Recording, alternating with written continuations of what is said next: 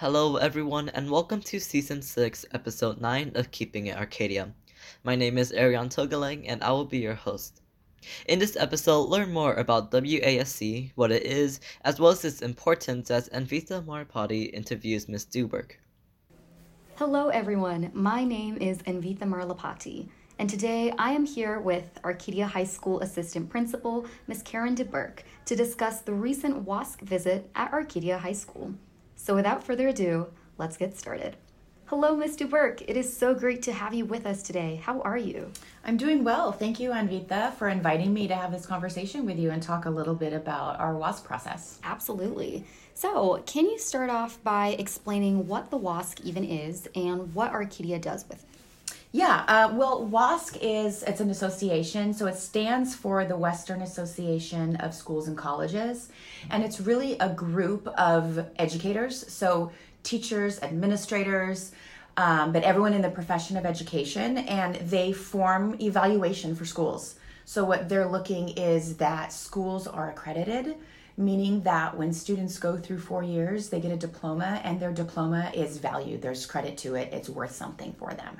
So, that's why this process is so important because when our graduates get our get their diplomas, we want them to know that they're getting a diploma from an accredited school or a school that has passed a WASC process. Got it. So, as I'm aware, you were pretty instrumental in forming some of these guidelines and goals for Arcadia High School's um, goals to be sent over to the WASC. And was this your first time, like with your work with the WASC, or have you ever worked with them in the past? Well, I've been working at Arcadia High School is my 20th year, and my first Wow. year was a WASC year, and I was brand new with it. But this is my fourth time going through a WASC process, but it's my first time leading it and being as actively involved as I have. And my role last year was a teacher leader, which was our coordinator, which had to do with coordinating this year long self study that we do as a school. So I worked with our entire school, and we started out by writing our school and community profile by gathering data. So, working with some other teachers on campus and administrators and getting all the data together. Both are data that gives us numbers such as test scores, demographics, um, as well as perception data from surveys, for example. So, we put all that data together. We get into different groups across campus um, five main groups. One looks at organization, one looks at curriculum, one looks at teaching and learning, one looks at looks at assessment, and then the final one looks at our school culture. So we broke our campus wide into these five groups to look at that data, and then WASC gives us guiding questions. So initially, we're looking at all of our data and who we are, and then we're looking at our programs. So in these groups, we're looking at what programs do we have that we're doing so we can look and say, are they effective? Are they meeting the needs of our students? And then we can see where they are effective and continue that work, and then also identify where maybe we could improve for our programs to become even more effective for all of our students. Got it. So, was this the kind of guide that you put together in order to share with the WASC every six years? It is. Well, WASC gives you a big manual. So I read the manual to see how to break it down and how to run the process, how to organize our school, organize our groups. And they also give you all those guiding questions to work through. Um, but through our process, each group then identifies where are we strong and what are our areas of growth. And the end of last year in May, all the group leaders got together and we reviewed um, all of the areas where we felt we could grow.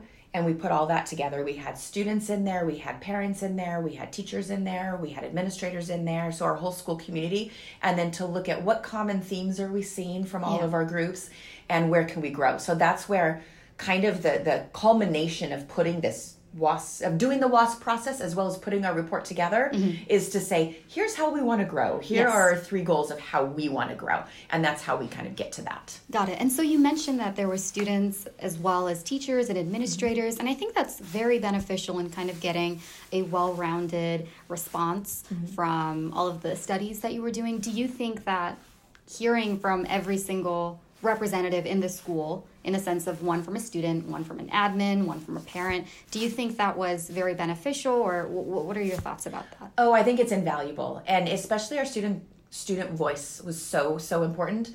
Um, as I said, this was my fourth WASC, the first time I've been this involved, but it's also the first time where I saw student voice really guiding some of the decisions that were made and the goals that we had. Students uh, were involved in putting together our stakeholder survey.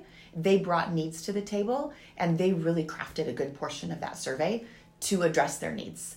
So that student voice is super, super important because in the end, we're setting goals to better the student experience and to make sure all of our students are as successful as they can be.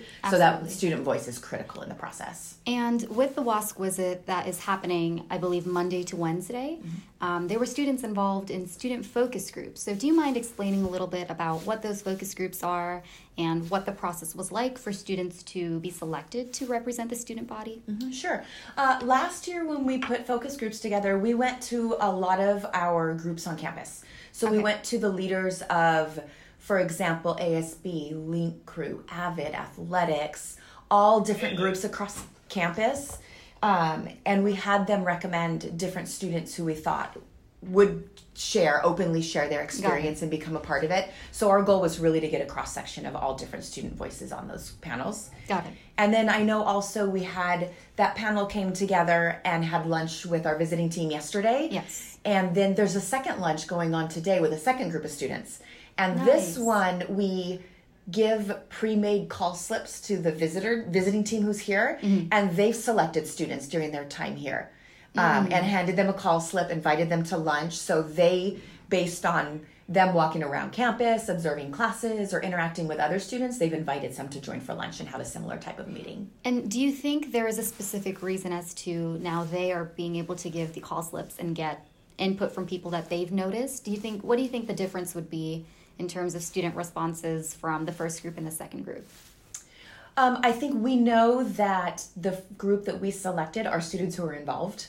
so they're students who are representing not only their personal experience, but they're also representing from the different groups they've been with. So they kind of have a broader voice. Yes. Where the students that the visiting team selected, potentially they could be students with a broader voice. They could also be students who might not be as involved in the school.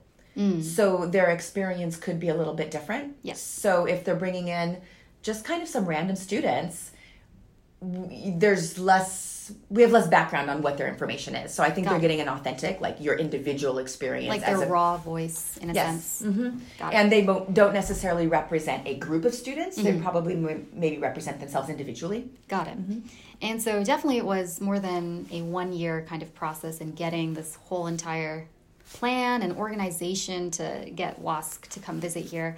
Um, what do you think? Was it a smooth sailing process, do you think? Do you think there were any setbacks that you had to deal with along the way? I think our process was was great. Um, it was WASC is meant to be a collaborative process, and we had in all of our groups we had stu- not only students and teachers and administration, we had classified staff, so our secretaries, for example, or custodial staff, security were also involved.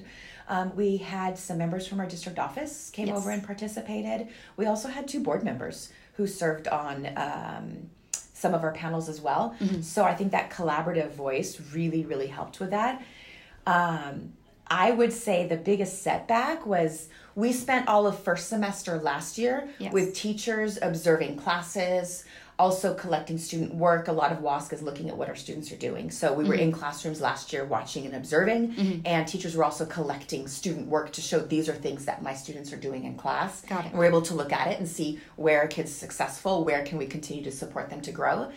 And we put all that together first semester and second semester we were getting together in our groups where we're actually now as a group looking at it and looking at the prompts that WASC gives us. And of course that was when we had a big wave of covid. So our meetings all went online. So that was something really unique to this process was our focus group meetings were all held online. And at first i was pretty nervous about it um, wondering how much engagement we would get when everyone's online, Online. and not actually physically in a room together Yeah. and it turned out to be really good. I think as leaders of the groups, we had to be really more intentional in how we organized and how we planned because our ability to be together was more limited. Yes. So we were really focused in what we were doing. And I think even so, we documented a lot more mm-hmm. because we were all in front of a computer. So I think it gave us a lot of information, documentation, and it was super efficient. So it worked out much better than we ever thought it would. So, in spite of the setback, you did, you and your leadership team have found a way to kind of overcome this, and it did provide positive results, you would say. Definitely. And I would think that even when we go into a next similar experience, we would probably also consider do we want to do some virtual meetings? Mm. Oh, nice. Because there's definite some benefit to it. Yeah, so earlier and kind of wrapping up, you mentioned that Arcadia wants to achieve goals in the coming years and then, you know, get ready for the next WASC visit, which will happen again after six years. Um, do you mind sharing a little bit of what some of these plans Arcadia has and how we plan on implementing these goals? Yes, uh, well, we have three main goals, and one of our goals is increasing our career readiness opportunities for our students.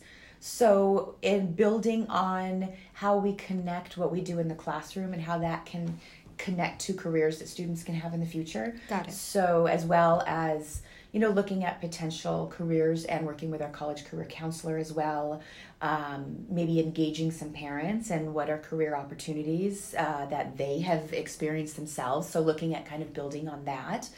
Um, our second goal is about aligning our practices. So, we're looking at overall our students and their stress level. Um, and a lot of it, when we went through our perception data, we found a big difference in the workload where teachers think what they're giving and how much time it takes students and then how much time students are reporting that it takes them.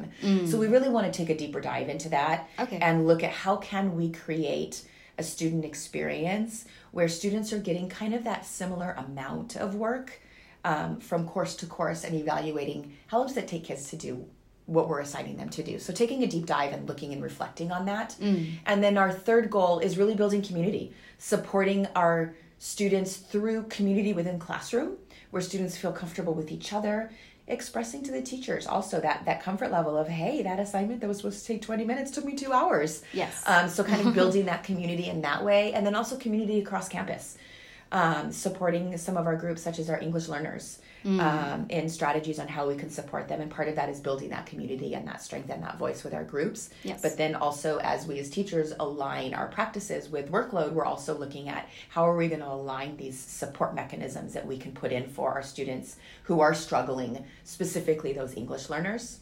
Got it. To make it more like a cohesive environment, one that's appreciated and loved. And I know Dr. Anderson, she does a fantastic job with the wellness with the wellness center. I apologize. So do you think there could be possible partnerships in the future? Oh, definitely. The wellness center would definitely be a part of, is a part of our work going forward. Is always kind of looking in how do we support students not only in their academics but also in the overall health and well-being. So definite connections in the wellness center is a vital part for us working on these goals moving forward. Got it. So calculating six years from now, if my math is correct, we will expect another WASC visit in 2028, I believe. We hope it's six years from now. WASC gives accreditation anywhere from one to six years. Got it. And um, Arcadia High School has typically gotten six years, so we've been on a six year cycle for as long as I am aware. So our hope is that it's six years. Um, but yes, the self study process usually is a full year, so it's usually in that fifth year where we would begin that year long process again for that visit the following year. Got it. Well, thank you so much for your time, Ms. Duberk. It's very, very nice to hear how successful the WASC visit is going and is hopefully going to continue going until Wednesday. Um, and I'm sure the officials are having a great time here. Uh, do you have any last remarks you would like to say? Well, thanks thanks for uh, for meeting with me. And again, like our WASC goal is really to make Arcadia High School the best and most supportive, academically and emotionally supportive place for our students to really feel like they're prepared for what comes after. Absolutely. Mm-hmm. And thank you so much again. And we look forward to hearing from you in the near future. Thank you. Thanks, Anvita, and thank you very much for tuning in to the ninth episode of Season 6 Keeping It Arcadia. For the full list of episodes, you can visit dciasd.weebly.com or visit our Podbean podcast page.